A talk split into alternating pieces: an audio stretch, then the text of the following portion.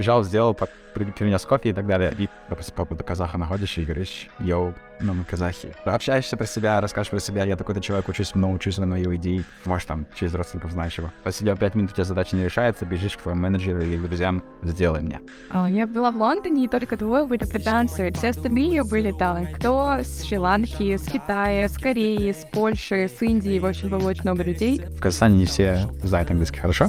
Э, Казахов стажеров, казахов работников, там, куда не пойдешь, увидишь кого-то в Казах Репаблике. Ездишь, собираешься с сентябрем, ездишь в Шотландию, в, на Бакьян куда-нибудь, еще пляж ездишь, Кембридж, Оксфорд, посмотреть университеты. Все, все бесплатно. И они сами покупают билет туда-обратно. Мне а когда я уезжала, обед стоил 7,5-9 фунтов, потому что при мне сменилось три премьер-министра. 20 лет студент из Казахстана зарабатывает ну, от, во- от 3 миллионов тенге в месяц в Европе. А если ты в Америке, ты зарабатываешь от 5, от 6, ну 5 минимум до таксов. В Казахстане, мне кажется, немножко тяжелее получить стажировку. Ты должен именно быть специалистом в узкой сфере. В то время как за рубежом ты должен знать вот это алгоритмическое мышление. Да, я согласна.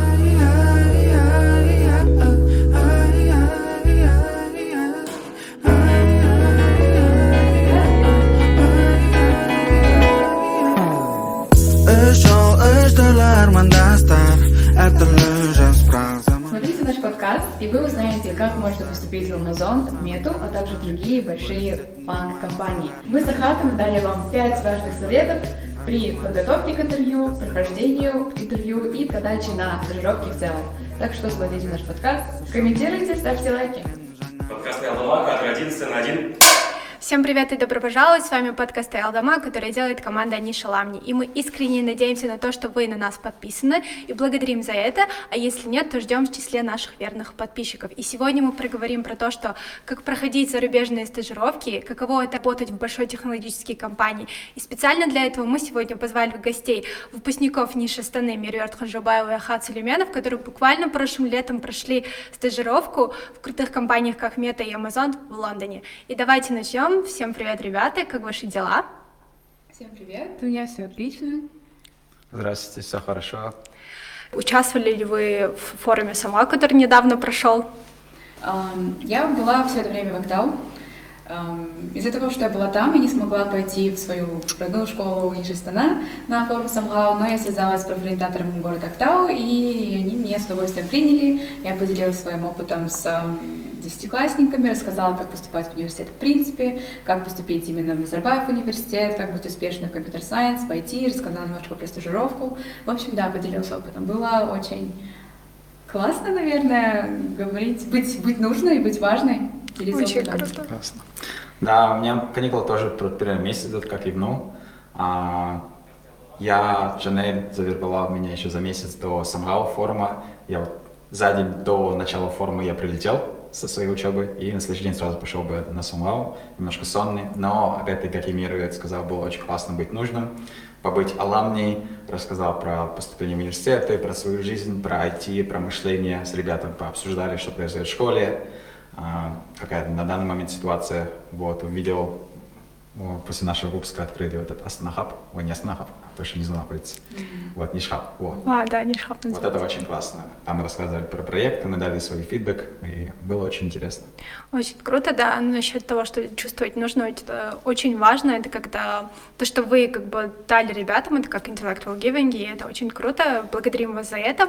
И сейчас бы хотелось бы у вас узнать про ваш бэкграунд, э, именно в какой специальности вы сфокусированы и работаете, и, конечно же, в каких университетах вы сейчас обучаетесь, в каком этапе находитесь в университетской жизни, и вот, можете рассказать про это?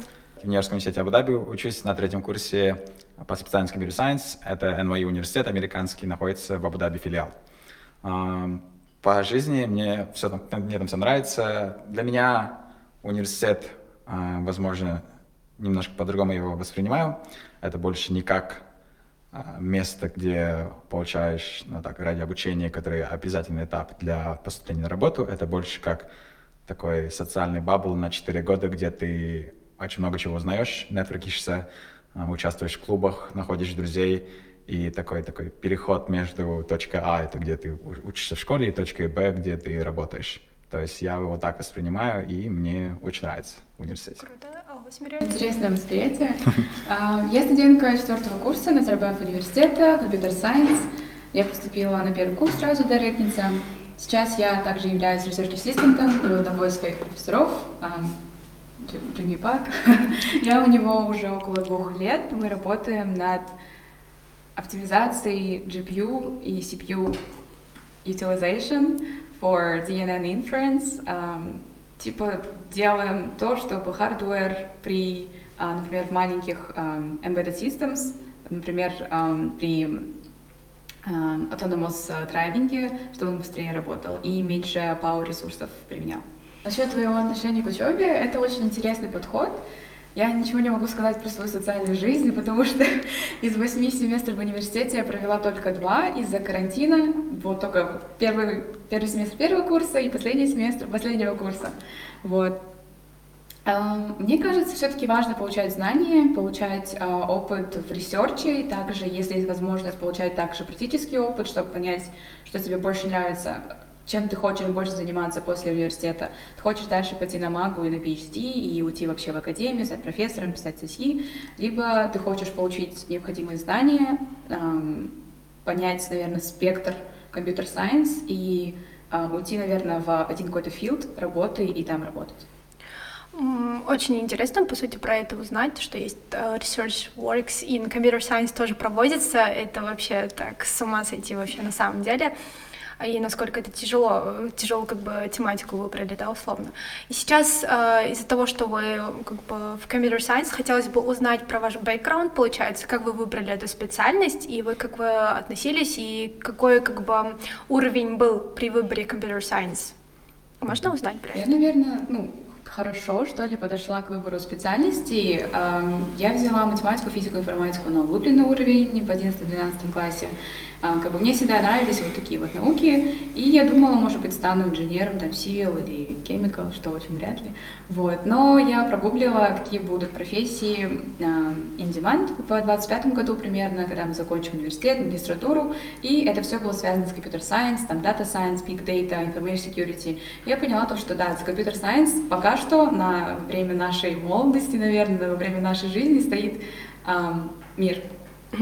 Вот, и стоит будущее. И поэтому я выбрала компьютер сайенс и нисколько об этом не пожалела.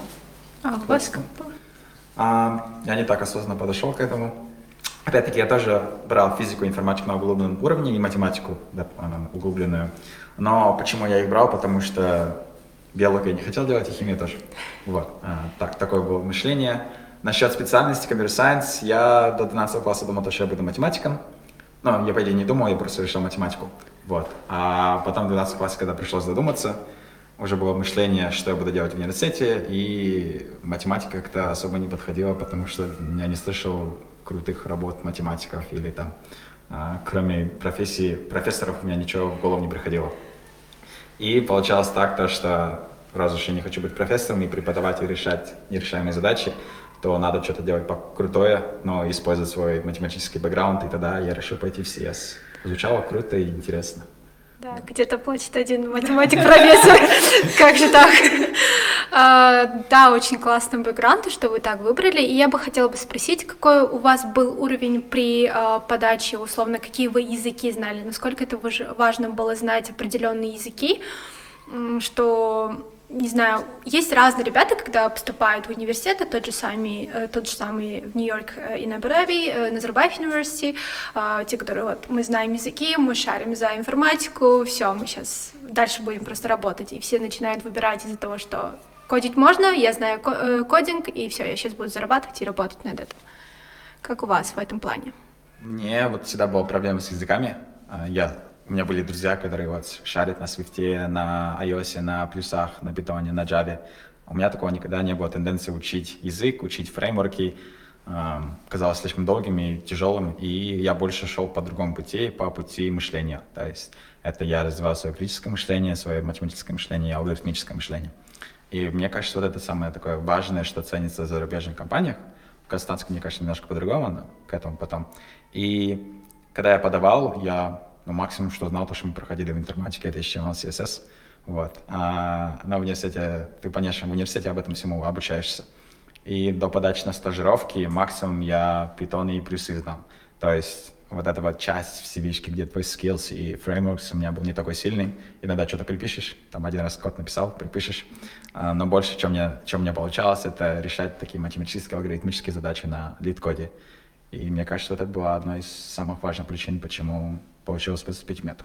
М, Круто. А перед подачей в университет у меня не было никаких больших навыков особо. Я умела кодить на Паскале и Delphi, то, что нас учили в школе. Я не знала питона, Java, C даже обычный. Хотя мои одноклассники, они ходили в школу программирования, вот Академия Шага, да, все знают ее.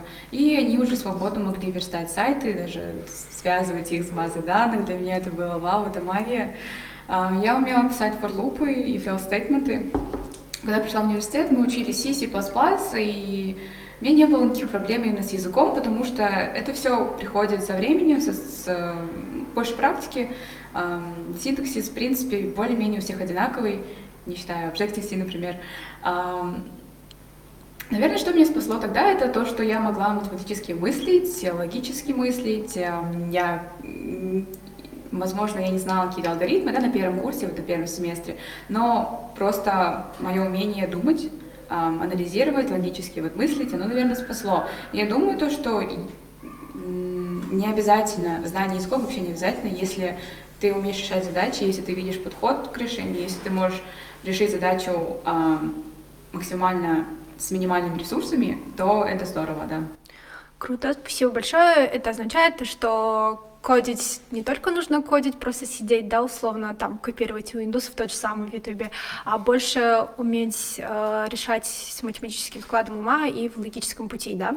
Очень круто. Давайте тогда подойдем ближе к нашей теме стажировок, э, исходя из этого. Я бы хотела бы узнать, как вы получили возможность пройти стажировку в Мете и Амазоне, и прямо еще в Лондоне. Да, на самом деле возможность пройти стажировку есть у всех, as long as you have uh, хороший CV, ты можешь пройти кодинг-интервью. Я бы сказала, то, что процесс поступления, подачи и вообще харинг процесс для всех компаний более-менее такой стандартный. Ты находишь стажировку, обычно стажировки в крупной компании, типа Google Мета, они открываются в, в августе-сентябре. Amazon, например, принимает круглый год, а, другие компании тоже могут принимать круглый год. Можно искать а, их, например, прямо на сайте компании, например, Google Jobs, там, Amazon Jobs, Meta Careers, например.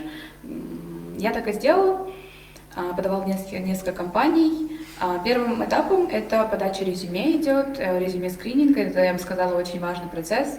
А, Ты должен себя показать на одном листе бумаги, что ты умеешь, что ты сделал, что ты можешь сделать. Ну, в общем, это сложно, я бы сказала. И, к сожалению, не все проходят через этот процесс, хотя они могут иметь хорошие скиллы, но, возможно, просто, не знаю, формат резюме, может, не понравился.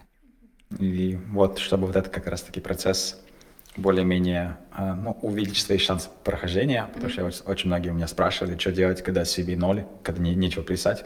И мы на таком уровне тоже были, не знаю, года два назад, когда рядом CV нет, CV не, не одна страница, а полстраницы, и там половина это education вот стоит. А, от- отчасти, что можно сделать, очень многие не знают про систему рефералов. Это когда ты находишь человека, который работает в этой команде, допустим, какого-то казаха находишь и говоришь, йоу, типа, ну, мы казахи, А, общаешься про себя, расскажешь про себя, я такой-то человек, учусь в НУ, учусь в НУ иди, А, может, там, через родственников знаешь его, вот. И просишь у него, ра- спрашиваешь вначале у него про где он работает, что он там делает, а потом говоришь, вот я хочу податься, можешь ли предоставить мне реферал. И большинство людей, они соглашаются, это, это, им это ничего не стоит, минусов нет, есть только плюсы. Вот. И тем самым вот этот вот процесс скрининга, который автоматизирован, потому что почему? В каждой компании Google, Facebook, Amazon рекрутеры не проверяют, там, я не знаю, в сезон сколько поступает заявок, я говорю людям 100 тысяч, может быть больше, может быть меньше. То есть такое количество заявок никто не проверяет вручную. Их проверяет алгоритм, который смотрит на твои keywords. Ты не понравился, тебе rejected. И чтобы этот процесс в каких-то компаниях такой перепрыгнуть, то берешь реферал. Вот такая важная часть. А после скрининга, если тебе повезло, если ты прошел, то дальше, вот до скрининга это везение, лак, как в университет подаешь. А, Повезет, не повезет. А после это все зависит от тебя полностью, мне кажется. Потому что там у тебя уже вживую проходит интервью онлайн, а, два-три интервью технических, behavioral, system design, depends on the company. И что происходит? У тебя спрашивают алгоритмические задачи, он тебя спрашивает, почему ты хочешь компанию, потом ты решаешь две алгоритмические задачи, ты их хорошо решишь, ты в конце спрашиваешь, ты задаешь вопросы про компанию, и тебя зовут на следующий этап, если ты понравился. Если не понравился, тебя rejected. И после этого вот два-три интервью, и ты- у тебя уже есть оффер. Получается, в целом этап прохождения почти 4 или 5 степов, да? Или Первый интервью, Вью. второй, э, я бы сказала, интервью. А, Оно может быть у, раз, ну, у разных компаний по-разному. Делает онлайн-ассессмент, например, Amazon, Booking делает первое интервью, это онлайн-ассессмент. А потом может быть интервью с инженером, когда уже вживую общаешься с инженером, а, решаешь задачу, а, потом, может быть, какие-то behavioral вопросы зададут, А, может быть также фон-интервью, фон-кол, и может быть систем дизайн. Это все зависит от компании. Например, в Гугле на стажировку, когда подаешься, там два техникал интервью, но если от э, если что, они могут третье назначить. И это все. И потом уже ам, может быть хост матчей. Тиммэч. Вот. Team-matching, Но да. там и тоже могут не найти команду. Да, мне То такое есть э, ты прошел все интервью, но просто нет команды, которая может тебя взять или хочет тебя взять. Ну, то есть ты, по идее, прошел в Google, но никто тебя не взял. Да. Получается несовпадение каких-либо мнений и взглядов тоже может повлиять, да? Да, вот. Я бы сказала, то, что это не во всех компаниях team matching есть. И э, в Гугле, например, у меня такое было, то, что я три интервью прошла, потом team matching, и мы просто не подошли друг к другу. Я бы хотела бы в этот момент, э, получается, уточнить. Если team matching а не было, они не рассматривают как бы на следующий раз, да? Просто полностью reject. Ну, перестаете как бы прохождение стажировки. Вообще. Ну, то есть на данный момент, да, у тебя reject, у тебя нет оффера на это лето. Но мне кажется, есть компании некоторые, которые...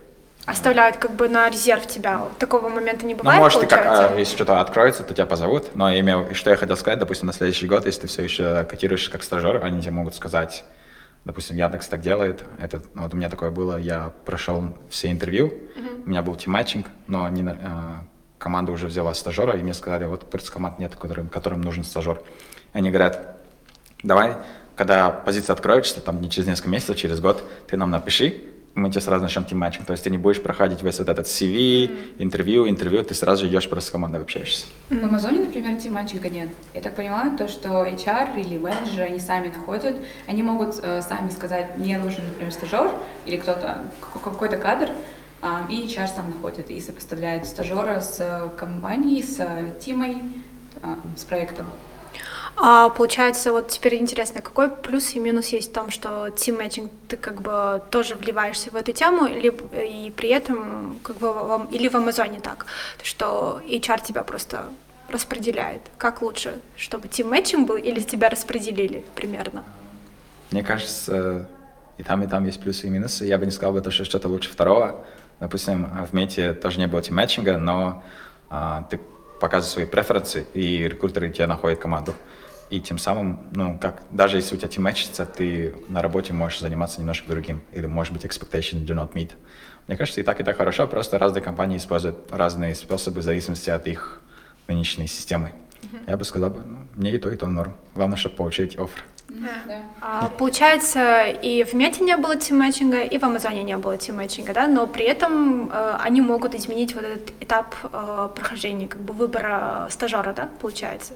Через, ну, условно, через год они могут э, тим-матчинг за- Нет, нет, такого вообще не бывает. Вот э, Amazon, нет, например, так скажу, то, что вот первое это резюме, потом там пару интервью с инженером, не без инженера, и, по сути, все. Вот э, если интервью хорошо написал, алгоритмы, там, на data, на data structures, то как бы все, это уже офер. И с тобой связывается HR. Ам, могут предложить на выбор несколько городов, у меня такое было, я подавала в UK позицию, мне предложили Лондон, Бристоль и Кембридж, кажется, конечно, был Лондон. Вот. Тут только такой выбор был. И я бы не сказала то, что это а, что тиматчинг это обязательная часть процесса. По сути, team matching это matching skill ов, только в Гугле, например, он проходит с ну, то, что ты знаешь, с кем ты матчишься. А в Амазоне, в других компаниях э, это проходит без твоего ведома, но просто также HR или кто-то еще смотрит на те скиллы, которые ты имеешь, и на те скиллы, которые а, нужна какой-то конкретной теме. Вот. Ну, Мете примерно точно так же. То есть, что мы делали, когда ты получил оффер, получаешь оффер октябрь, ноябрь, декабрь, и где-то в марте тебе отправляют survey, типа вот заполни свои интересы и свои скиллы. И там выполняешь, типа, что тебе интересно, с чем ты работал, и то есть там выбор AR, VR, Metaverse, Infrastructure, Backend, Frontend, Mobile, iOS. И ты смотришь, делаешь тики типа от 1 до 5, свои скиллы оцениваешь, и им, им самим выгодно поставить хорошего стажера в хорошую э, команду, чтобы было больше продуктивити. И тем самым вот я выбрал AR, VR. Я в этом шару, мне, но мне было очень интересно, и меня закинули в команду э, AR Glasses, Augmented, Augmented Reality Glasses. И было очень классно поработать там. А, хорошо, мы к этому подошли. Я как раз хотела спросить, какая позиция у вас была во время стажировки, получается, в компании? Моя позиция называлась Software Development Engineer, и я работала в э, Лондоне в теме Alexa Shopping а, и занималась разработкой фичи в приложении Amazon на Android. Отлично. А у вас какая позиция? У меня SVE, Software Engineer, да, SVE. А, особой разницы нету, просто как компания назовет. назовет. Я был в команде AR Glasses, она сейчас так называется, если я не ошибаюсь. А, в чем была суть моей задачи? У меня был, ну, как, был проект на три месяца, и а, когда я всем объясняю, немножко долго объясняется, получается, в Инстаграме, в мессенджере есть видеоэффекты. Когда ты общаешься с несколькими людьми, у тебя есть видеоэффекты, на маски и так далее. Или игры какие-то играешь. И в играх, когда, допустим, мы с Мирой играем на двух телефонах, у нее есть счет, у меня есть счет. И чтобы вот этот счет был одинаковый, чтобы не было никаких таких а, недопонимания, типа у меня там показывает один, а у нее ноль. Вот это вот я, созда- я делал изнутри, чтобы у нас с ней, с ней, с ней была синхронизация между нашими а, variables. То есть в мете для тех, кто шарит, кто не шарит, у них peer-to-peer network. То есть в мессенджере это не так, чтобы ты залил, э, залил куда-то на сервис и оттуда вытаскиваешь этот. У тебя телефон с телефоном коннектится напрямую, без посредника. И вот я вот это все абстрактировал, оптимизировал. Отлично. Я бы хотела бы теперь уточнить э, у вас, э, сколько времени вы проходили, получается, стажировку, и как прошла первоначальная у вас адаптация в такой большой компании. Вы, например, приходите уже в компанию, там уже команда есть, работает, разрабатывается, а вы как стажеры просто так, хоп, и такие происходит. И как прошла эта адаптация? Не было ли тяжело? А, по идее, большие компании, они это все продумывают и пытаются сделать как можно мягче. А, к сожалению, в данной экономике, когда я пришел в команду, я пришел, у меня начало 6 июля было, 6 июня. 6 июня прихожу, э, з- ну, по- я заранее получил свой ноутбук, там каждому дают ноутбук, телефон, ты заранее забрал, приходишь, на, пока ты там все запустил, под свой аккаунт зашел, 6 июня прихожу, а, с менеджером встречаюсь, э, с утра позавтракали, пообщались, и в обед, ну, я там сижу, пон- понимаю, пытаюсь понять, что делать, читаю документацию, и бац, всех, всех людей собирают, и говорят, у нас реорг в компании, в меди. Реорг — это когда а, такое у них происходит раз в год, раз в два года, когда меняется вот такой, опять-таки они делают фидбэк на том, что они делали, и меняются цели, меняются задачи, меняются команды. Тем самым э, я пришел в день реорга, и вся моя команда, она ушла на другую задачу. То есть, по идее, мы должны были вместе работать. И они, мы должны были, у нас был один field и expertise the same, и они мне помогали бы, я у них бы спрашивал.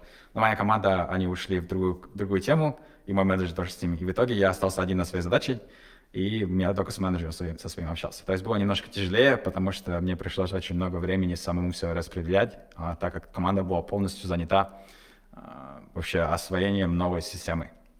И было тяжело, но было весело, очень много чему научился, научился быть более-менее самостоятельным, как отвечать на вопросы, как правильно гуглить, опять-таки это, мне кажется, это должен быть отдельный такой этот... а, да, как правильно гуглить, а не так, чтобы ты там посидел пять минут, у тебя задача не решается, бежишь к своему менеджеру или к друзьям, сделай мне.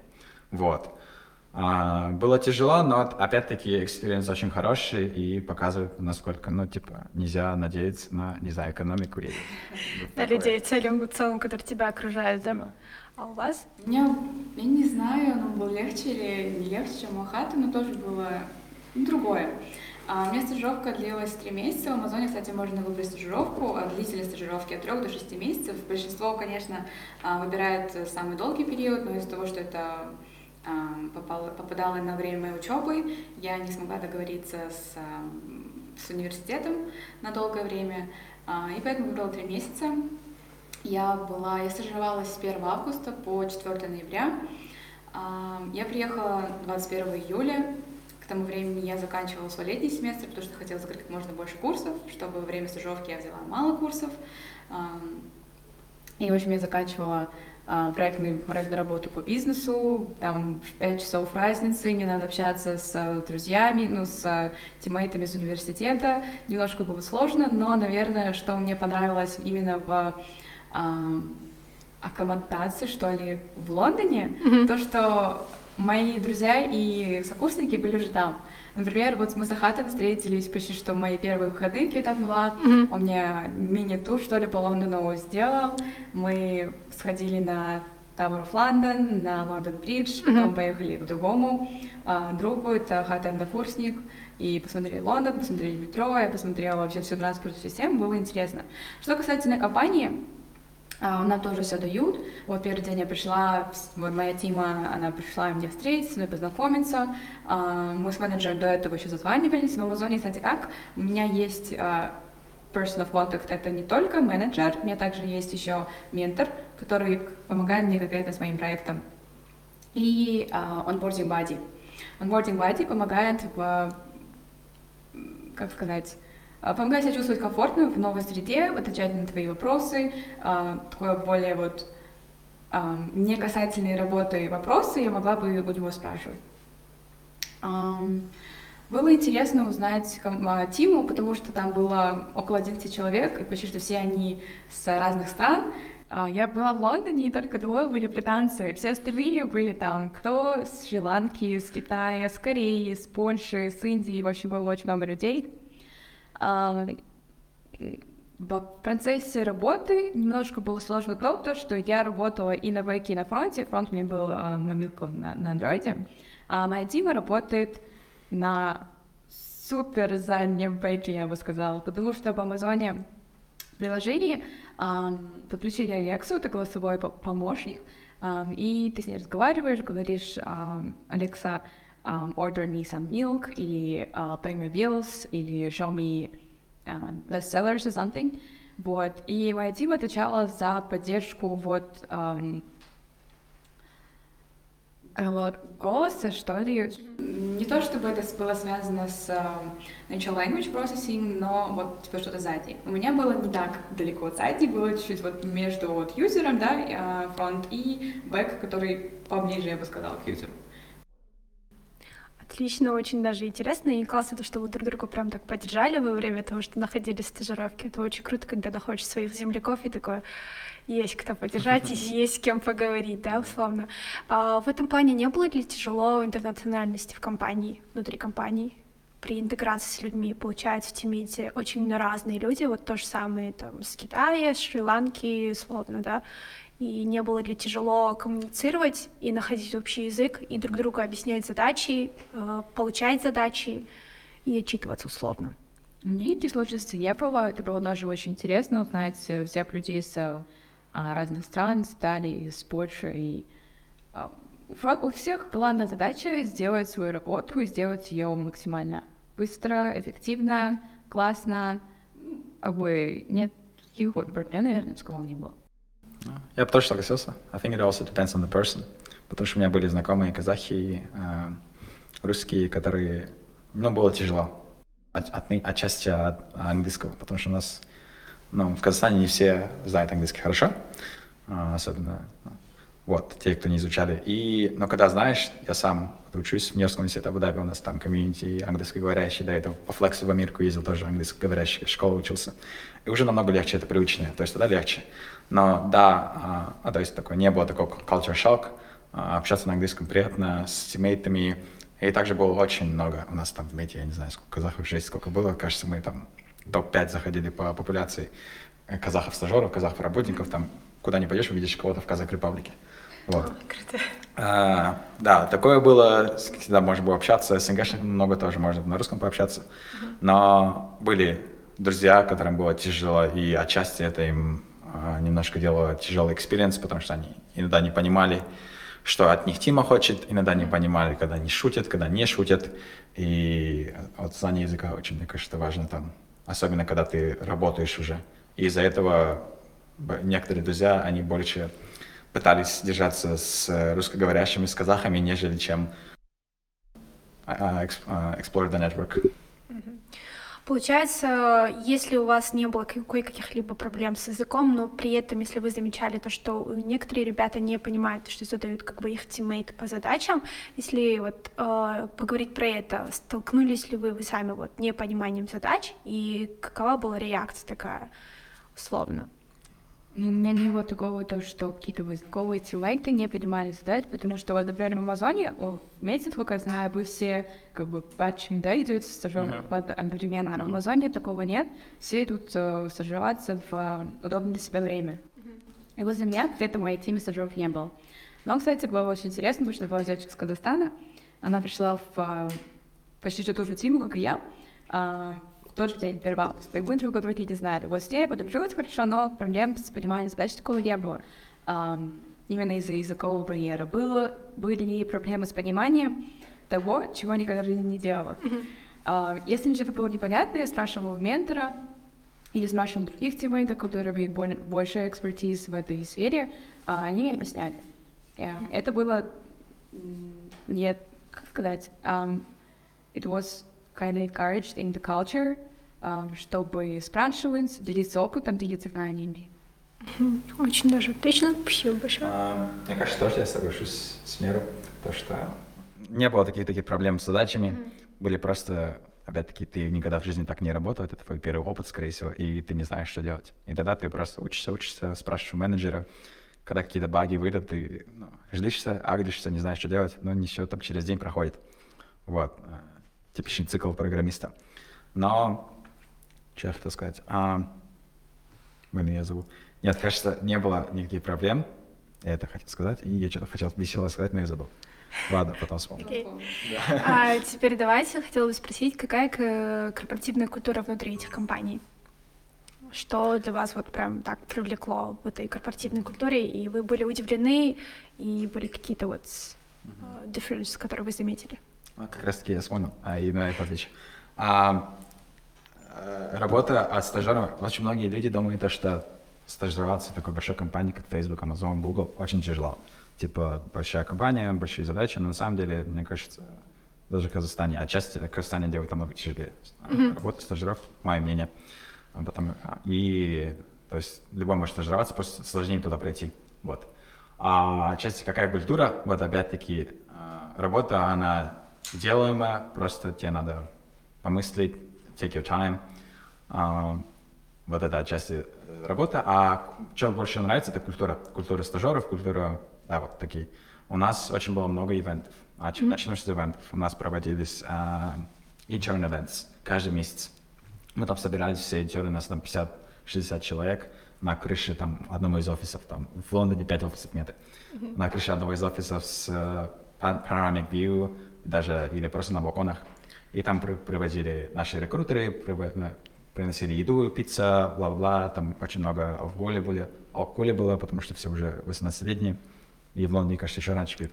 Вот. Ам, и просто board games, состязания, играешь, общаешься, нетворкишься. Это такой самый популярный ивенты были. Были также нам давали билеты на концерт шоус. То есть я сходил на... Нет, на Lion King я не успел. Я сходил на какие-то два других такие Broadway shows. Было очень интересно. А на это дают билеты, потом ездишь, собираешься с интернами, ездишь в Шотландию, уже на в океан куда-нибудь, а, какие-то еще пляжи ездишь, а, в Кембридж, Оксфорд, построить университеты. И что еще было классно? То, что все, все бесплатно. Вот такое такие, э, я все темы затронул. Может, Мира что-то еще добавит. А, все бесплатно. То есть эм, ноутбук дают, а, проживание в мете оплачивают, и в других компаниях тоже. А, перелет оплачивают, телефон дают, симку дают, визу дают, да, визу оплачивают, те, кто-то делает визу. Приезжаешь на работу, еда бесплатная, завтрак, обед, ужин. А, Ну, во время пандемии не было ужина, но потом добавили. Вот завтрак, обед, ужин, снеки бесплатные. Идешь, в, у тебя есть айдишка, твоя мета-айдишка. Идешь, у нас был лондермат, тапаешь, и тебе падают там наушники, ну, и, конечно, не AirPods, но какие-то наушники, а, наушники, кабеля, что-то, клавиатура, мышка, все то, что тебе нужно.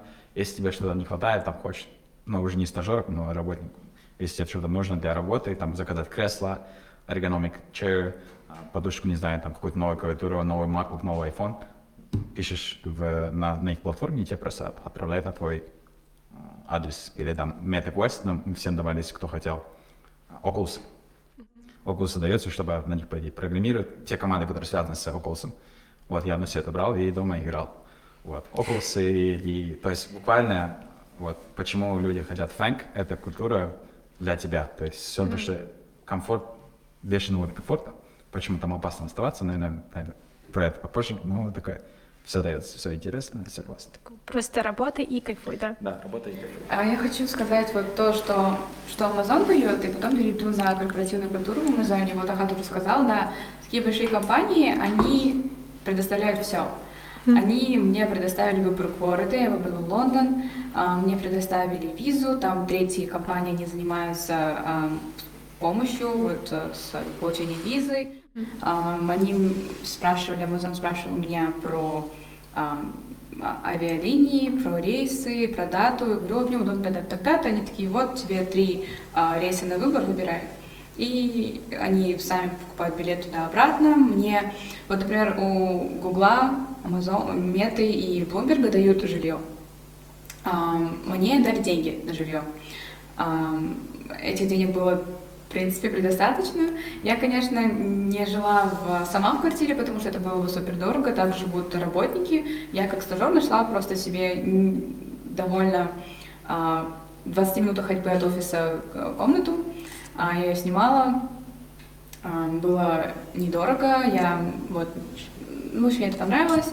А, насчет еды у нас такого нет, к сожалению. А, у Амазона есть 16 лидерских принципов, и один из них это frugality, это то, что ты не тратишь э, впустую ресурсы, и касательно денег тоже, да, и завтраки и обеды, они платные в офисе, завтракала я дома, ужинала тоже дома, и обедала я в офисе. В начале, когда я приехала, в августе обед стоил где-то 4-5 фунтов, это на наши деньги, примерно 3-3,5-4 тысячи тенге, очень доступно. А когда я уезжала, обед стоил семь с половиной, девять фунтов, потому что при мне, при нас сменилось, при мне сменилось три премьер-министра, экономическая ситуация прям очень сильно поменялась. И вот когда обеды стали стоить э, 9 фунтов, мне, конечно, это никак не повлияло, потому что мне хватало тех денег, которые мне дали на жилье, свои, потом зарплата. Э, но, конечно, как бы чувствовалась разница. А, насчет корпоративной культуры, вот я уже затронула 16 лидерских принципов, и когда ты проходишь онлайн-ассессмент, а, нет, онлайн, да, онлайн-ассессмент и потом интервью с инженером. Вот онлайн-ассессмент делится на две части. А, первая часть — это алгоритмические задачи, честно, уже не помню, что было, наверное, что-то легкое, потому что я вообще не помню. И второе — это тебя погружают как бы в заранее погружают в культуру Амазона, тебе там видео, ты их смотришь, они дают какой-то бэкграунд ситуации, допустим, какая-то проблема, как бы ты ее решил, и на выбор несколько вариантов ответа, и по твоим вариантам они смотрят, как ты подходишь к задаче, к решению задачи, и как ты вообще вливаешься в культуру.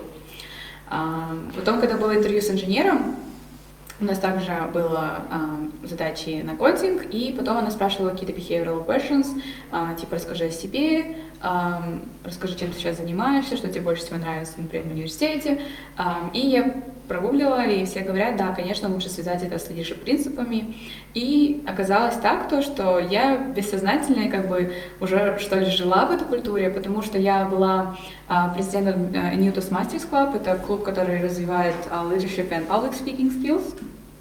И это было на онлайне, было тяжелое время, но я вот как-то бессознательно понимала то, что мне нужно earn trust, да, это один из лидерских принципов Амазона. А, мне нужно а, быть немножко frugal, потому что это клуб платный, а, вот.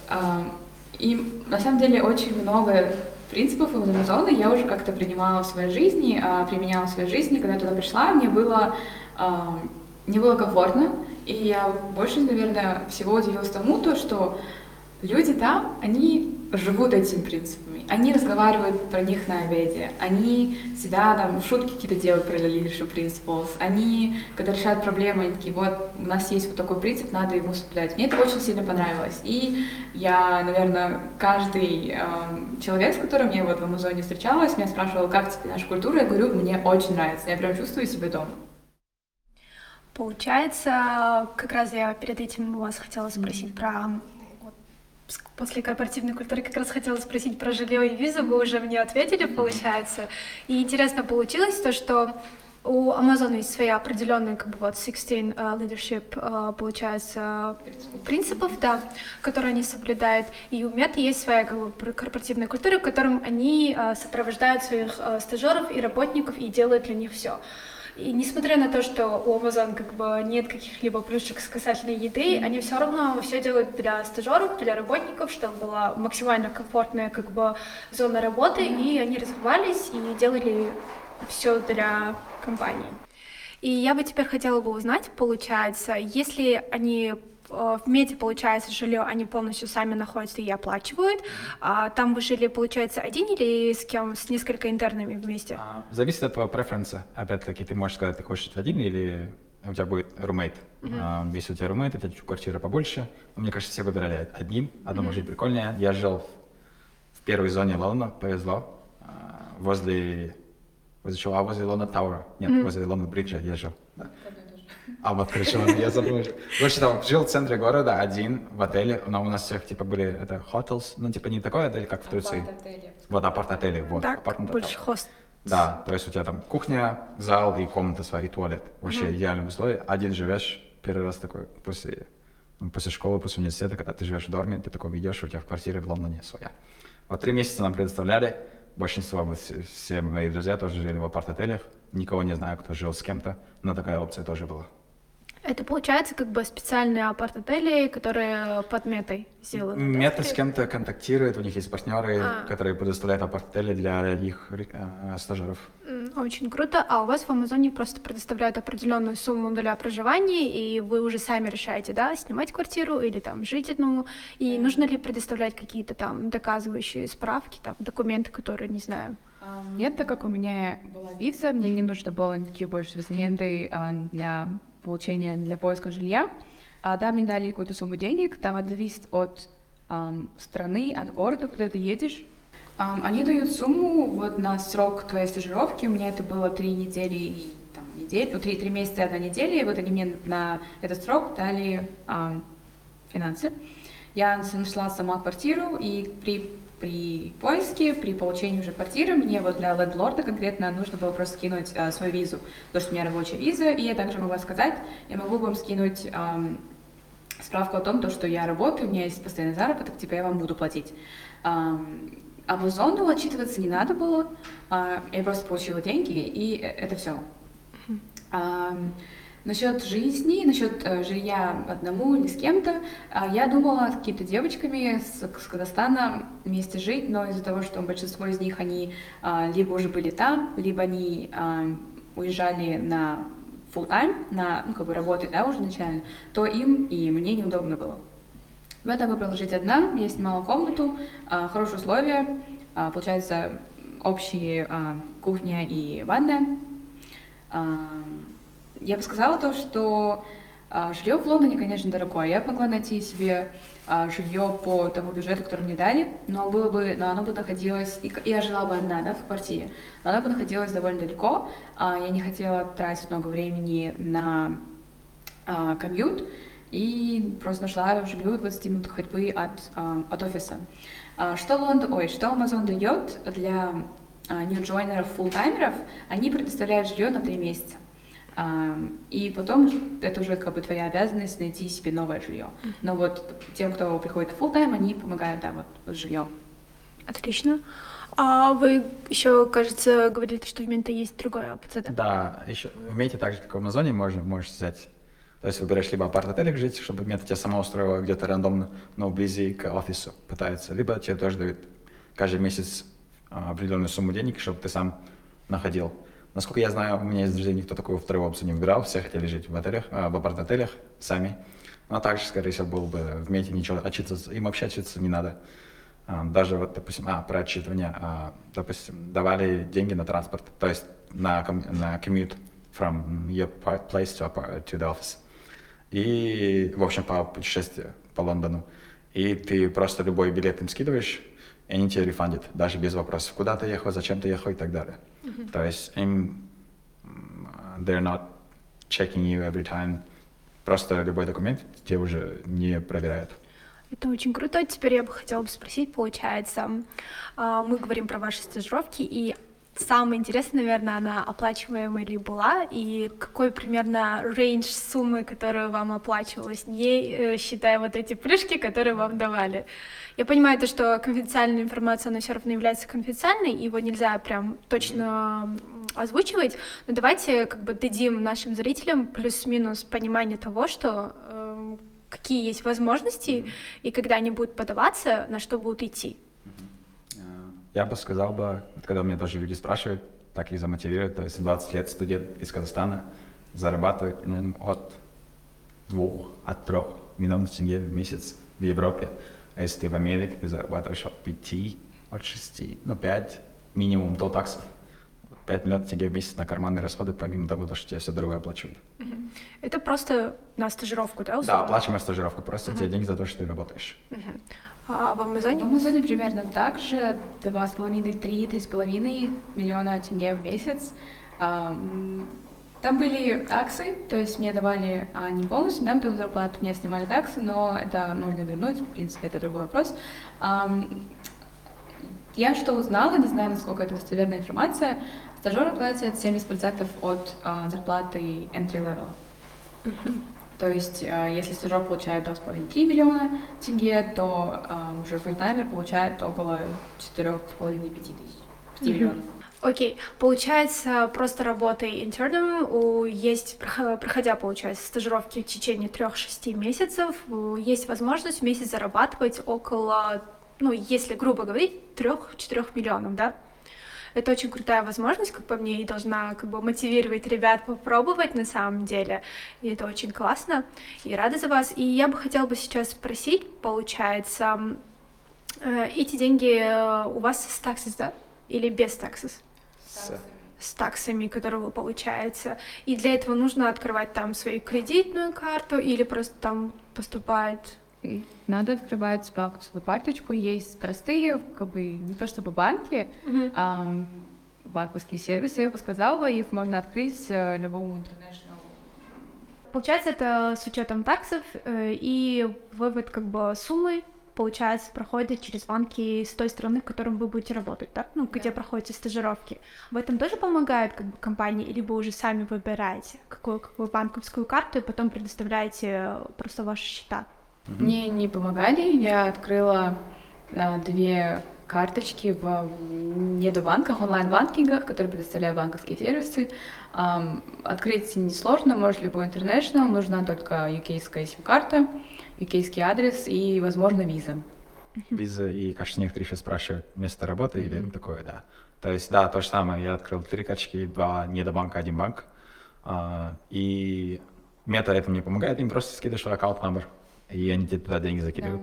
зарплата. Но а, есть, допустим, в Гугле, как я знаю у друзей, а, у Гугла там, они говорят, вот есть наш партнер банк, идите к нему, и вы там не будете париться. То есть они уже, если ты к ним приходишь от Гугла, они знают, что там работаешь, документы не надо отправлять.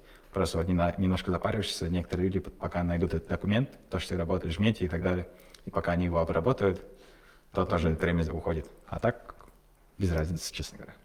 Окей, круто. Я спасибо за эту информацию, получается, очень классно получилось.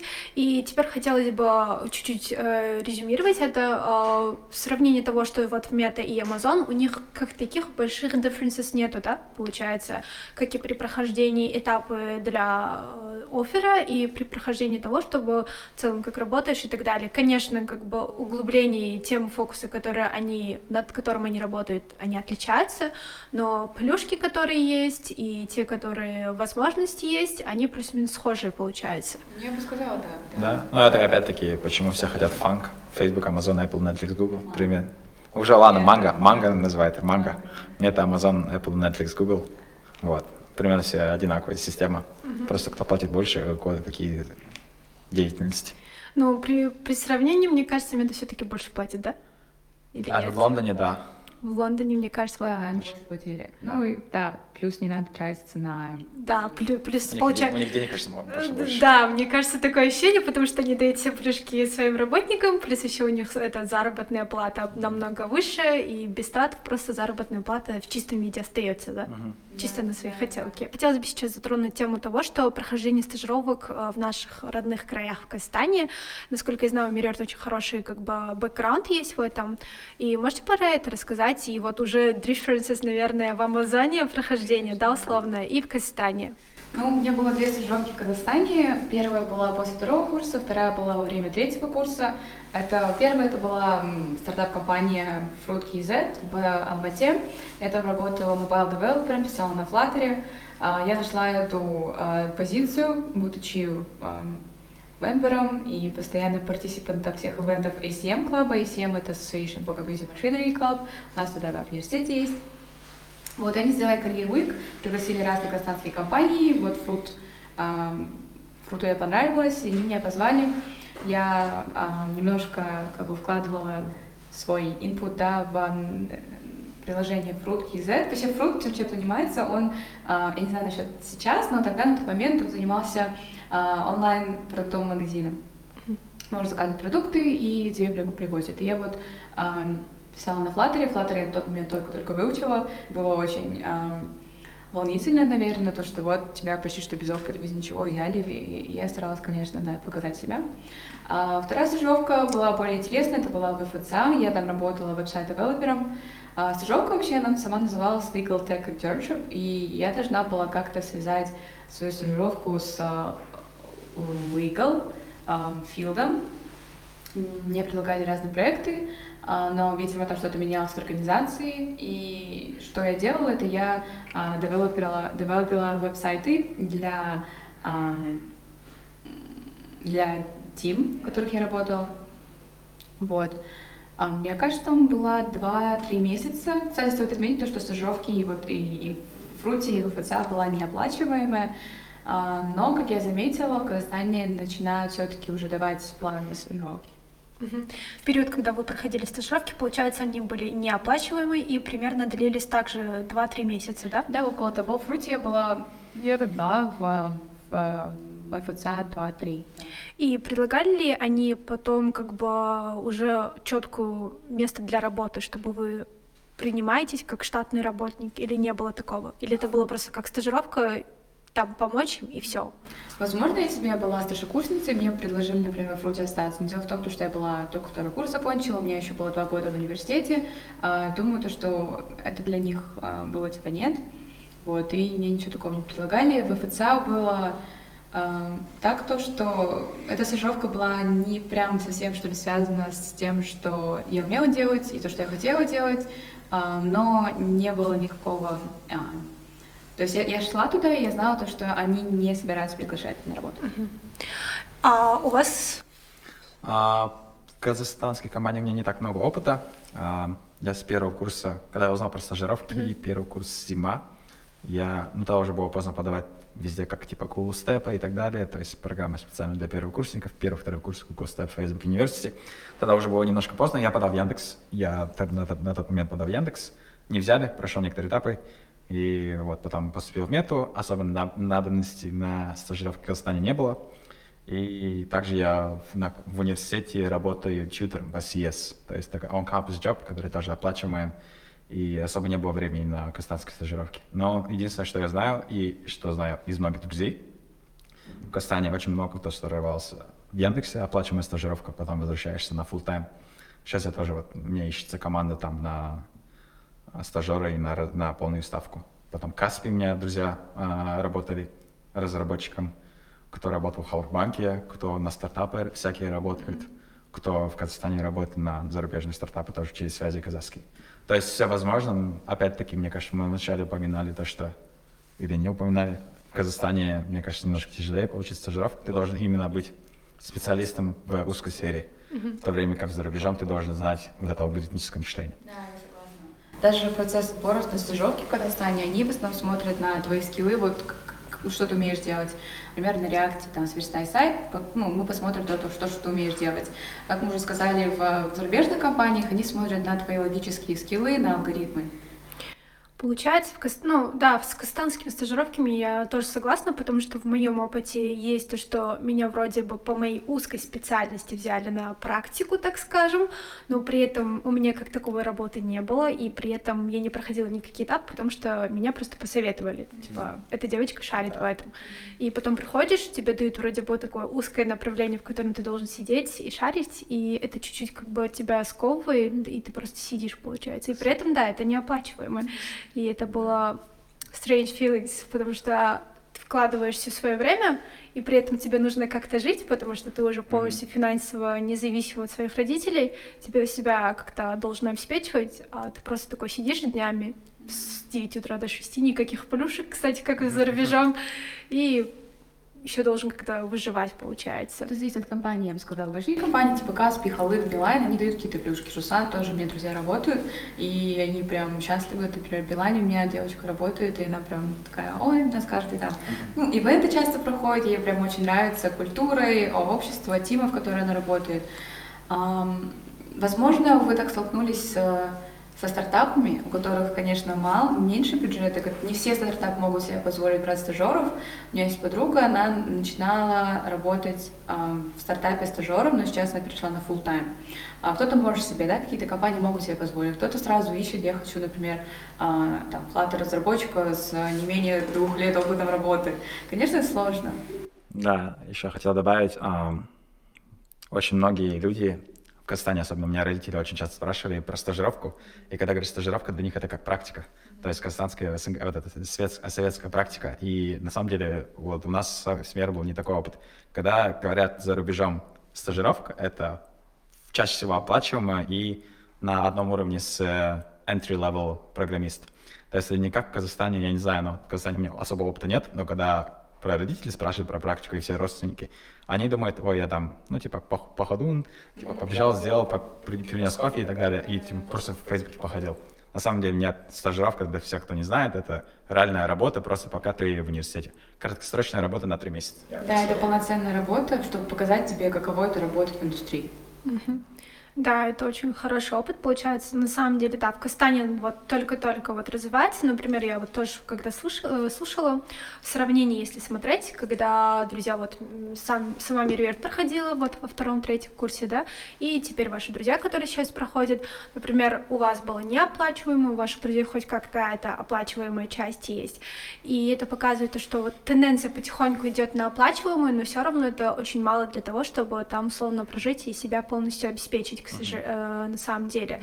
И теперь я хотела спросить про получение оффера на full-time э, работу, получается, в тех же местах, где вы проходили эм, условно стажировку, то же самое в Амазоне и в Мете. Условно, вы уже заканчиваете в этом году четвертый курс, да, и вас можно было бы условно полностью позвать на full-time, да? Да, К- я когда пошла на стажировку, я, мне сразу сказали то, что ты котируешься как эм, стажер, которого можно после окончания стажировки позвать на full time.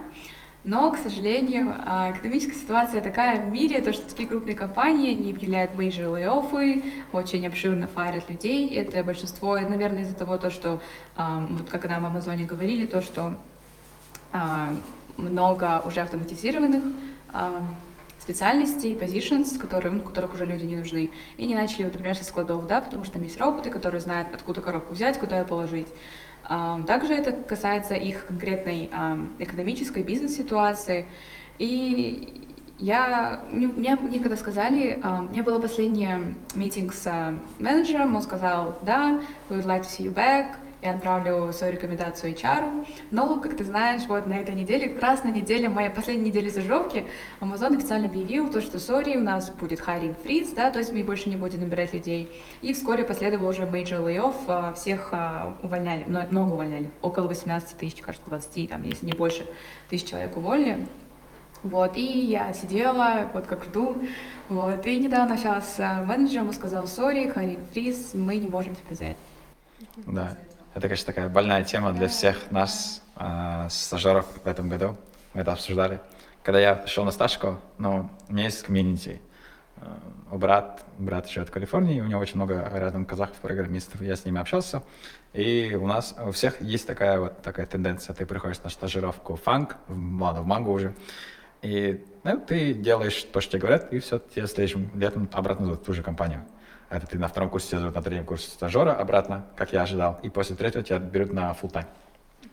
Всегда такая тенденция работала, а, и в этом году так не получилось. Почему, опять-таки? Ну, в мете мы ожидали, потому что в мете всегда, у мета там 95% был return rate. Я придумал цифры, например, высокий. Вот. А, Что было, это у нас есть уровень показателей во, во всех, оценивать тебя, насколько ты хорошо провел стажку. У нас это был а, below expectations, meets expectations, exceeding expectations и э, very exceeding expectations, или что-то double E. Вот. И если ты хотя бы meet expectation, то тебя уже обратно берут на стажировку. Тогда у меня это было много денег, и они всех брали. Вот чем выше, тем у тебя больше шансов. Но посередине стажировки нам объявляют, то, что вот у меня это фриз, и никого не будем брать, типа, и так далее. И это было очень обидно, потому что когда ты, ну, ты там все лето чилил, чалил, и никуда не подавал, и тебе говорят, что тебя не возьмут. Вот. А, к сожалению, да, так и есть. Сейчас у нас тоже вот мета hiring кризис из-за экономики. А, почему? Я хотел сказать. А, как нам говорили во время пандемии, отчасти это, конечно, правда, во время пандемии очень много людей набрали, все компании, потому что не надо было никого в офис вставлять. То есть все работали виртуально дома, тем самым э, компании не тратились на офис space. Но сейчас, так как все возвращаются, просто в офисах нет места для всех работников. И из-за этого надо кого-то лайофить, потому что просто уже места нет. Из-за этого сейчас вот мета минус 10 тысяч человек, Amazon минус 18, Google вот вчера объявили минус 11 тысяч или 17 тысяч и так далее. Вот. И return offer, скорее всего, не дождемся, так что подаем дальше на другие позиции.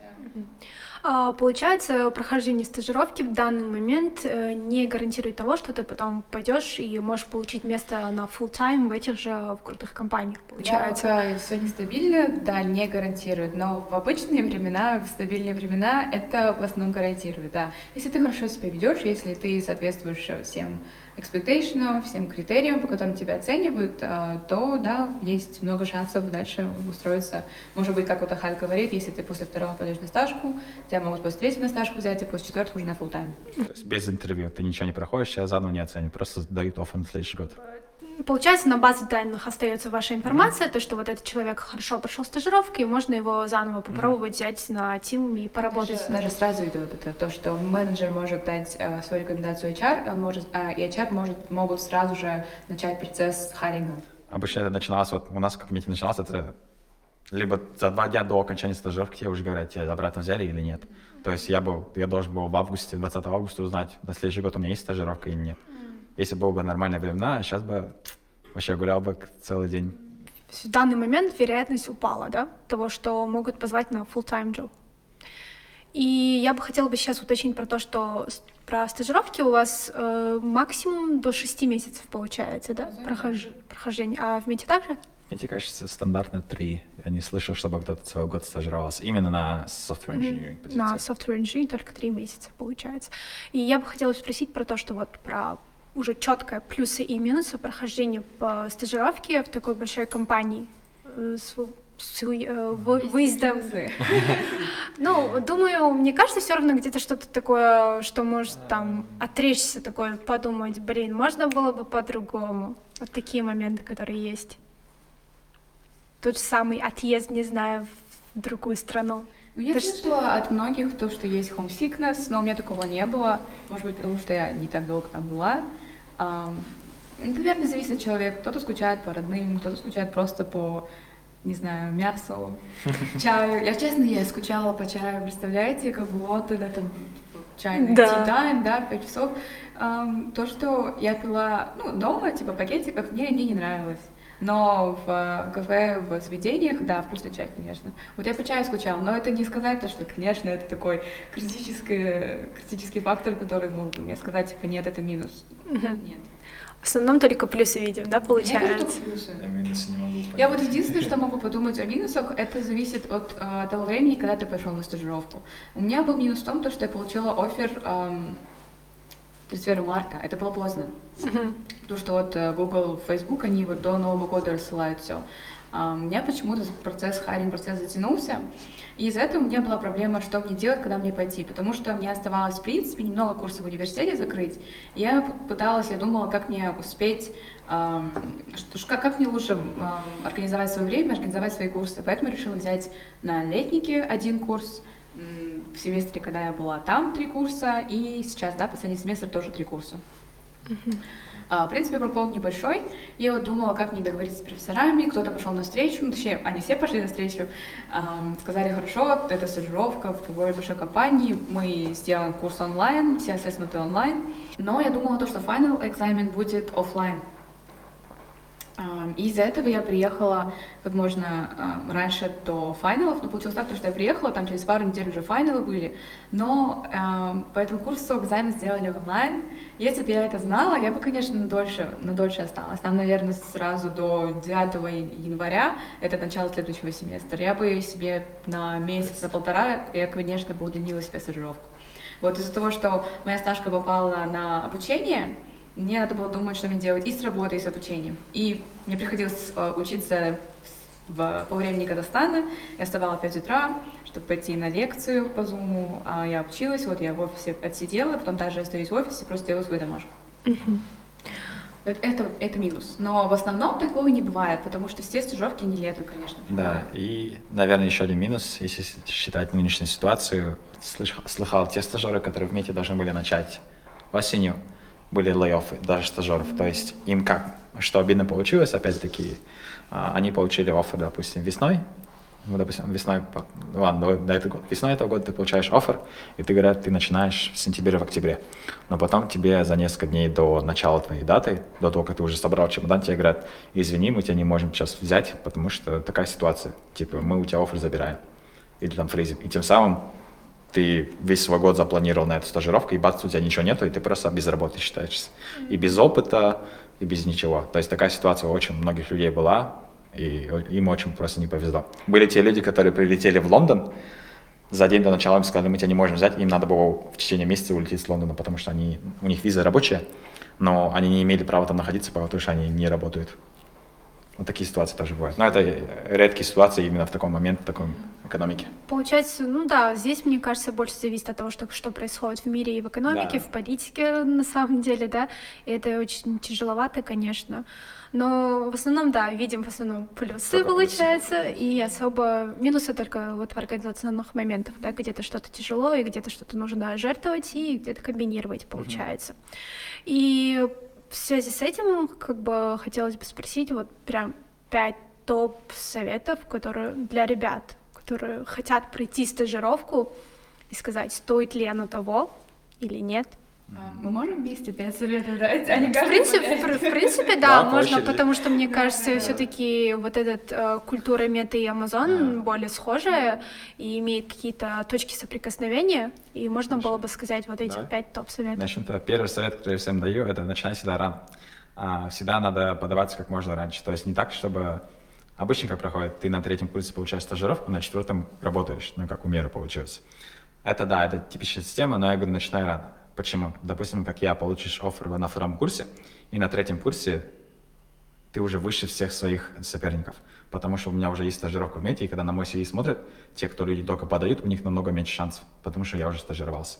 То есть, чем раньше ты начнешь, даже если ты не получишь оффер, я в первом курсе подавался, я оффер не получил, но зато на, в начале второго курса я уже знал, как эта вся система работает. То есть, опять-таки, на теории ты знаешь, надо сделать это, это, это, но на практике ты всегда теряешься. И чем раньше ты начнешь, чем больше у тебя будет шансов. Все, точка, да, дальше. Просто за- закончу на литку. Литкод или Хакерайм, да, это такие две самые обширные платформы по решению алгоритмических задач. Конечно, они решают, потому что, как вы заметили, а, все вот большие крупные зарубежные компании а, требуют, чтобы а, новый работник, он знал алгоритмы. Вот, как Хат уже говорил, не важен язык, важны алгоритмы. И вот именно на Литкоде вы сможете потренировать, где-то выучить, где-то, вот, да, сможете развить свои алгоритмические, логические навыки. Третье, я бы сказал, бы, ага, ты, то есть, ты никогда полностью не готов. Ты никогда не уверен, то, что придешь на стажировку. Бывали люди, у которых была стажировка в топовых а, трейдинговых или хедж фирмах, но они даже не проходят иногда. А, То есть подавай всегда, даже если ты не готов. То есть и даже если у тебя, ты думаешь, что ты не пройдешь, то надо подавать, потому что ты никогда не знаешь точно, что влияет на твой admission. Я никогда, я во втором курсе не думал, что я пройду в Facebook. Я думал, пройду какую-то no-name компанию. Но мне так повезло, я подал 40 компаний, из них я, меня позвали на, в одну компанию на интервью, из 40 только одна, и в, в один прошел. То есть это был Facebook. А все остальные 39 не реджектнули, это компании, которые похуже, которые получше и так далее. Вот, то есть не, э, это опять-таки может быть везение, если у кого-то рекрутера хорошее настроение, может быть у денег просто у меня было больше в этот момент, может быть ты просто там в хороший день подал, опять-таки э, никогда не знаешь, что будет влиять, подавай всегда, даже если не готов. И потом уже увидишь, если возьмут, то возьмут. В, в худшем случае тебе просто скажут нет. То есть ты ничего не потеряешь. Только опыта набираешься. Да. А я бы сказала дальше, это работа над вашим CV. Вот, как мы уже сказали, то, что первый этап отбора CV — это абсолютная удача. Также меня часто спрашивают, вот, типа, я, возможно, что-то знаю, но я боюсь, что, что я не поступлю на стажировку. А CV — это ваше лицо, это ваше портфолио, и вы занимаетесь extracurricular activities, например, вступаете в клубы, если вы в университете, вступаете в клубы а, по специальности, по интересам. Я по интересам вступила в Toastmasters, стала президентом, там я развивала свои leadership скиллы, скиллы работы в команде. Это все, на это все смотрят. А, в ACM, например, это, так как это уже клуб по специальности, я там ам, занималась и по организации мероприятий, типа как, ну, хакатонов, да, это все очень полезно. Делайте проекты, вот, допустим, вам нравится, не знаю, язык Swift, и вы хотите um, разработать маленькое какое-то приложение, там, может быть, себе там туда какой-то календарик, да, um, сделайте это, выложите на GitHub и прикрепите ссылку на GitHub или опишите этот свой проект в своем CV. Это, это, это все полезно. Вот. И заключительный совет? А, я бы сказал бы, наверное, про нетворкинг. То есть всегда находись в комьюнити, которые like-minded, uh, like you are. Если ты хочешь поступить на стажировку, общайся с людьми, которые поступают на стажировку. Ты будешь больше заряжаться, у тебя будут моменты, когда тебе тяжело, и когда ты you're feeling down, но эти люди будут тебя мотивировать и так дальше. То есть нетворкишься, создай такой круг общения, вместе с друзьями подавай и набирайся опыта у тех людей, которые уже поступили. То есть, когда ты поступаешь, каждый год кто-то новый начинает только этот путь. И никогда не надо думать, то, что ты первый, кто так проходит, или вопросы, которые у тебя есть, на них никто, никто не ответит. Все эти люди, все твои вопросы, которые у тебя есть, они уже давно отвечены. То есть спрашиваю людей, которые у них есть опыт, не теряя свое время и силы на то, чтобы э, изучить эту новую сферу. Просто общайся с людьми, которые это шарят, и тебе будет намного легче в будущем. Да, дорога уже протоптана кем-то другим, кто также может э, зашерить свой опыт.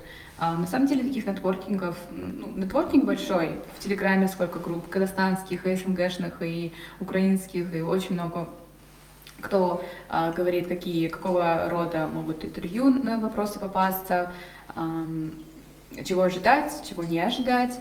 А, да, они могут даже предложить какие-то, может быть, вакансии, о которых ты не знаешь. Просто в огромную группу, там, из тысячи людей, кто состоит, кто-то может закинуть вакансию, типа, вот, подавайтесь. Mm-hmm. Это полезно. Окей, okay. а обычно где вы находите, получается, вот этот комьюнити для нетворкинга и чаты, которые вы уже озвучили условно? Ну, примерно, так скажем, э, совет, советы нашим ребятам, которые будут сидеть такой думать, хорошо, мы поняли, что нужен нетворкинг, хорошо, мы поняли, что есть чаты, а как их находить? Название? Как я их нашла? Просто я почему-то состою там в чатах семьи, наверное, по э, интершипам, по mm-hmm. интервью, по э, поступлению в МАНК, ФАНК. Я, честно, не знаю, как они, как Мне они кажется, появились. просто если ты в этой сфере людей движешься, то как-нибудь ты Да. к, этой, к этой группе Да, придешь по-любому. да, там да, да. 10 тысяч человек, кто-то как-то приходит, кто-то вебинары проводит. Окей, тогда вот такой вопрос. Как мы находим таких ребят? В LinkedIn или же как?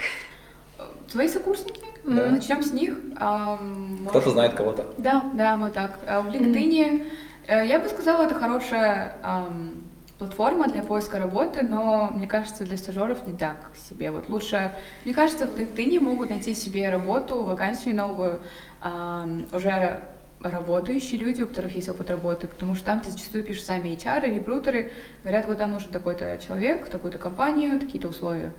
А, про стажировки никогда там ничего не видела. А, можно казахстанский, например, Hunter искать, или также Халдык Джокс, там Каспи Джокс, вот такое.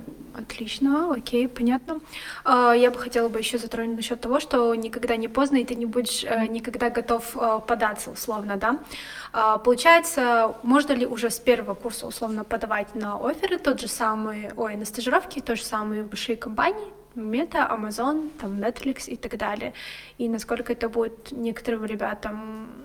Не будет ли такого, то, что в первом курсе очень мало знаний, и ты не готов тем задачам, которые они будут там давать? Или это всего лишь такой то, что пугает? Нет, скорее всего, второе, то, что пугает, потому что что классно в зарубежных компаниях, э, они понимают, то, что есть первые, первые ши вторые ши, которые шарят, но у них нет опыта. И для этого есть определенные программы, как Google Step, для стажировка до первых вторых курсов, Facebook University, стажировка до первых вторых курсов. В Амазоне она как называется? В Амазоне тоже что-то есть, кажется, вот. А, и дальше там в Твиттере и каких-то компаниях есть стажировка определенно до первых вторых курсов. Почему для первых вторых курсов? Они не берут тех, у кого есть опыт работы. Они берут тех, у кого нету ноль опыта работы, и у кого есть только эксп- э, проекты, проекты, олимпиады, хакатоны и так далее. То есть, да, с первого курса надо подаваться. Вот я знаю людей, я сам э, менторю людей, которые подают, будут подаваться на первый, второй курс на стажировки. То есть, Отлично. А, насчет того, что вот менторинга я бы хотела бы затронуть. Насколько я знаю, запускается какой-то проект э, Да. для того, чтобы помогать ребятам подаваться на стажировки в большие компании и попробовать себя в роли стажера уже в течение трех месяцев, тоже в каком-то в крутом месте, да? Можете рассказать более подробно? Да, а, появилась идея, а, то есть я на стажировке подаю уже два года, то есть круглый год просто сидишь, подаешь, подаешь, изучаешь эту, эту всю науку стажировок. И в связи с этим я решил запустить курсы с друзьями по поступлению на зарубежные стажировки. Это будет, опять-таки, трехмесячный курс, где я, мы только что раз- раз- затронем очень много тем, но я где а, глубоко в них внедряюсь тему как писать CV, как писать проекты, как решать задачи на коде, какие решать, какие там паттерны, как проходить техническое интервью. И помимо этого там ресурсы, книги и созвоны, это личная проверка от меня CV и мог интервью и так далее. То есть запускаю курс, который, мне кажется, стоит того. С помощью этого курса я сам, ну, как, с помощью этих знаний я сам поступил на стажировку, с помощью этих знаний я помогал друзьям, которые тоже поступили в Google или Facebook. То есть, опять-таки, информацию, которую я сам собрал, так и хочу поделиться, рассказать про нее и помочь вот тем людям, потому что в Казахстане это не особо не развито, тем людям, кто хочет получить, поступить за, за рубеж. У нас очень много умных людей, этому удивляюсь. У меня в Фейсбуке ходило, у нас, ну сколько я сказал, 30-40 казахов. А, В Амазоне, в Гугле очень много казахов, и просто многие не знают, как это делать, и тем самым они теряют свой шанс. И вот хотелось бы поделиться, рассказать, помочь людям поступить в зарубежные стажировки, и надо уже начинать готовиться сейчас, потому что подача начинается в августе. Курс, кому интересно, могут мне в Инстаграме, в Телеграме написать, расскажу, объясню, проведу консультацию. Мы оставим ссылки внизу. Всем привет, меня зовут Ахат, э, с подкаста Алдама. В этом году я стажировался в МЕТе, на втором курсе, в следующем году я стажируюсь в Америке. А, По поводу этого я запускаю свой курс по поступлению в зарубежную стажировку. Весь свой двухлетний опыт я влил в один курс, с помощью которого люди уже поступали в Google, Facebook. И если тебе интересно, напиши мне в Инстаграме, я расскажу про все детали, и вместе со мной ты сможешь поступить в Google. Жду именно тебя. А, Получается, вы будете полностью курировать и помогать ребятам посмотреть на то, что на мир стажировок, что можно получить и куда можно податься, и вообще как правильно идти по этому пути, так скажем, internship, получается. Да, internship, internship of uh, uh, Ниград. Вот. Но это опять-таки для тех, кто интерес- заинтересован в тест-стажировках. М, так, стажировка. Кому это нужно, кому это полезно. И теперь бы я бы хотела бы узнать, получается, ваши дальнейшие действия в целом, после того, как вы прошли, и у вас в CV есть такой большой плюс того, что у вас есть бэкграунд в Мете и Амазоне, какие дальнейшие планы, получается? Ам, Сейчас я работаю тоже ментором в одной из школ программирования Silicon Valley, там обучают фронт-энд разработки. Я также помогаю ам, ученикам, ну это взрослые люди, ам, найти работу, составить CV, вот э, проходить такой этап а, нахождения, поиска вакансий, на стажировку, на начальную работу. Дальнейшие мои планы — это магистратура. Да, конечно, я хотела пойти на Валбазон обратно вернуться, и из-за того, что Харинг Фриз объявили, это немножко спонтанное решение, наверное, пойти на магистратуру. Ну, Я всегда планировала а, дальше пойти обучаться, но не так быстро, не так скоро. Вот. И сейчас я подаю на магу. Получается, магистратуру вы решили все-таки в Кастане или Нет. уже за рубежом? Я так подаю в зарубежные университеты, ам, западный, US, UK. Азия мне никогда не тянула, не привлекала, но это тоже один, ну, э, там, там тоже очень много топовых универов, просто мне не нравится. Хорошо, понятно. А у вас, А, кроме курсов того, чтобы да, да, помогать, да. да? А, вот. Я, что класс в моем университете, когда я рас- рассказывал про тему э, нетворкинга и больше такого personal development, я в прошлом семестре учился в Нью-Йорке, то есть в Америке, и мне дал, у меня есть годовая виза студенческая. Тем самым я имею право... Почему очень много казахов стажируются в Европе? Потому что в Америку визу тяжело получить, особенно в нынешней ситуации. Но у меня есть виза, америк- виза американская, и я могу официально летом работать. И у меня сейчас есть два оффера в американской компании, тоже тест стажировки. И летом я буду стажироваться в Америке. Вы пока не выбрали, да, именно какую Пока еще нет, стажировку? Да.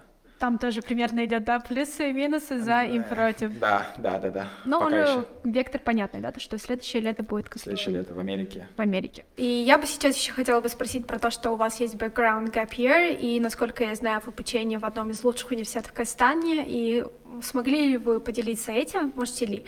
Потому что gap year — это серьезный шаг, и это тоже влияет на то, что в построении нашей карьеры, в построении как бы нашего вообще жизненного пути.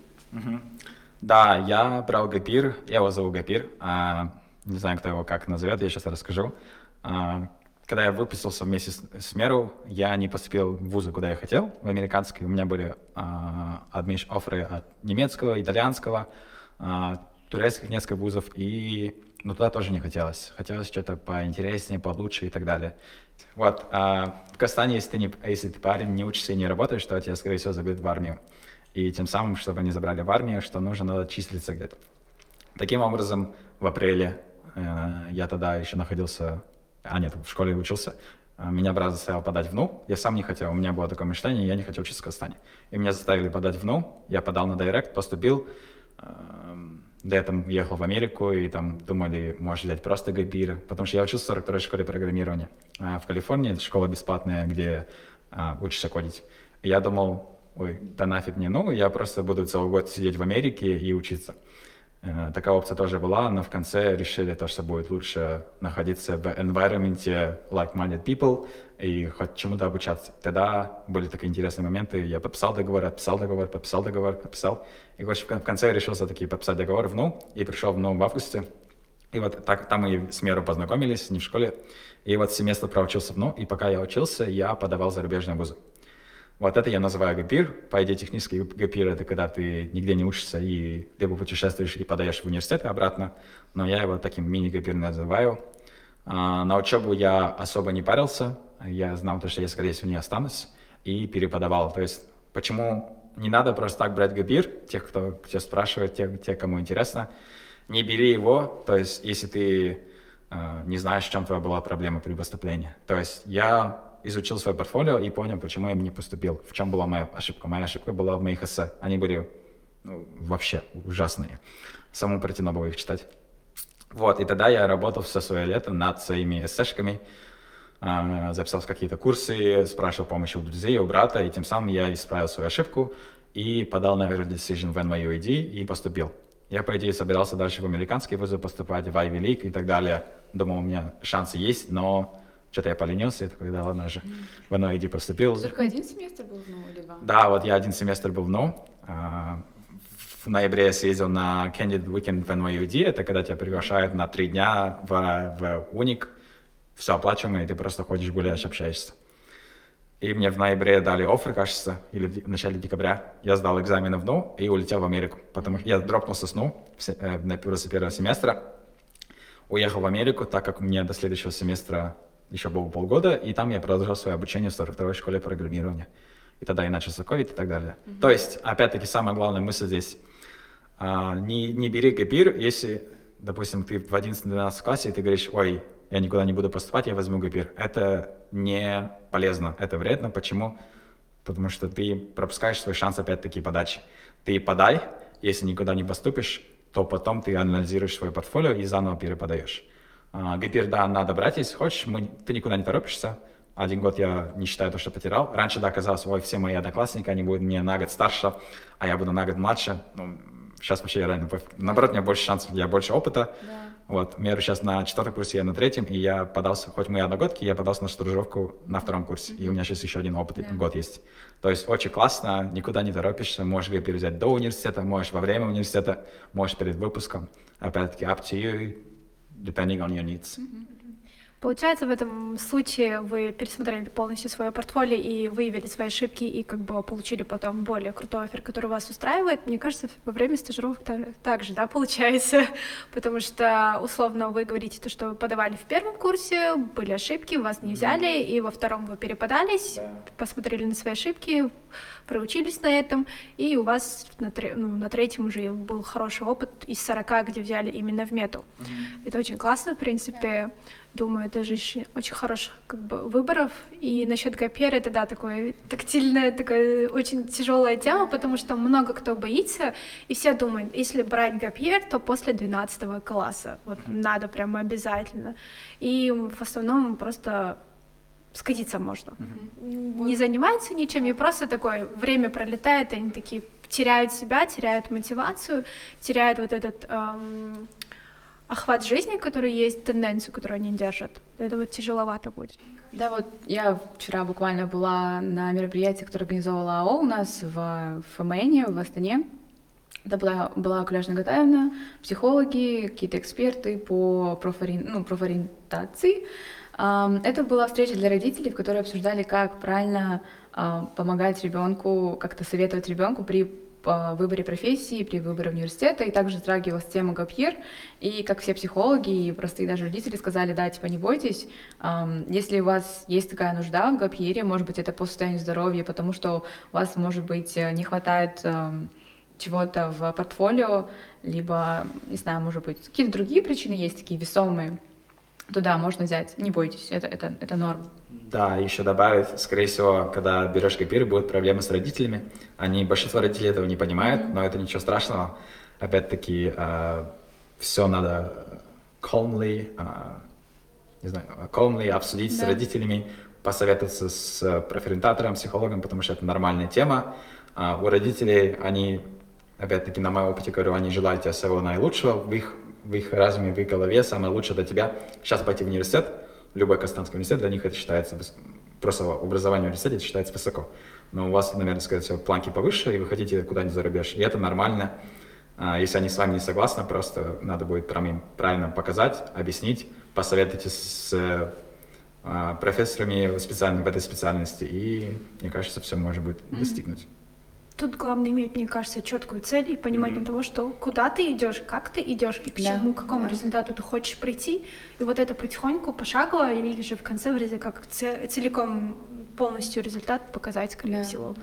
Потому что, да, с родителями в Казахстане, мне кажется, намного тяжелее, потому что они думают то же самое, как если ты парень, ты должен либо учиться, либо э, работать. Если ты девушка, тоже либо учиться, либо выйти замуж, mm-hmm. получается. Только две опции, и дальше ничего не видим. И да, в таких моментах просто, скорее всего, поговорить и открыто заявить о своем желании mm-hmm. и работать над этим. Конечно, да. Согласен. Все, в принципе. Благодарим вас за, за участие в таком подкасте за то, что вы посоветовали. Всю информацию, которую необходимо было, э, Инстаграм ребят мы обязательно ставим в ссылках, чтобы вы смогли тоже обратиться и более уже подробно узнать про курс Ахат. И, скорее всего, менторство у Мирюр тоже можно будет взять. Всех благодарим за просмотры и надеемся, то, что вы уже поставили свой лайк и откомментировали. Увидимся в следующем эпизоде. Всем пока. Қайда жүрсің аманда қайда жүрсің заманда қайда қалды ақыл достарым менің аман жүрсін ақыл достарым менің қайда жүрсің аманда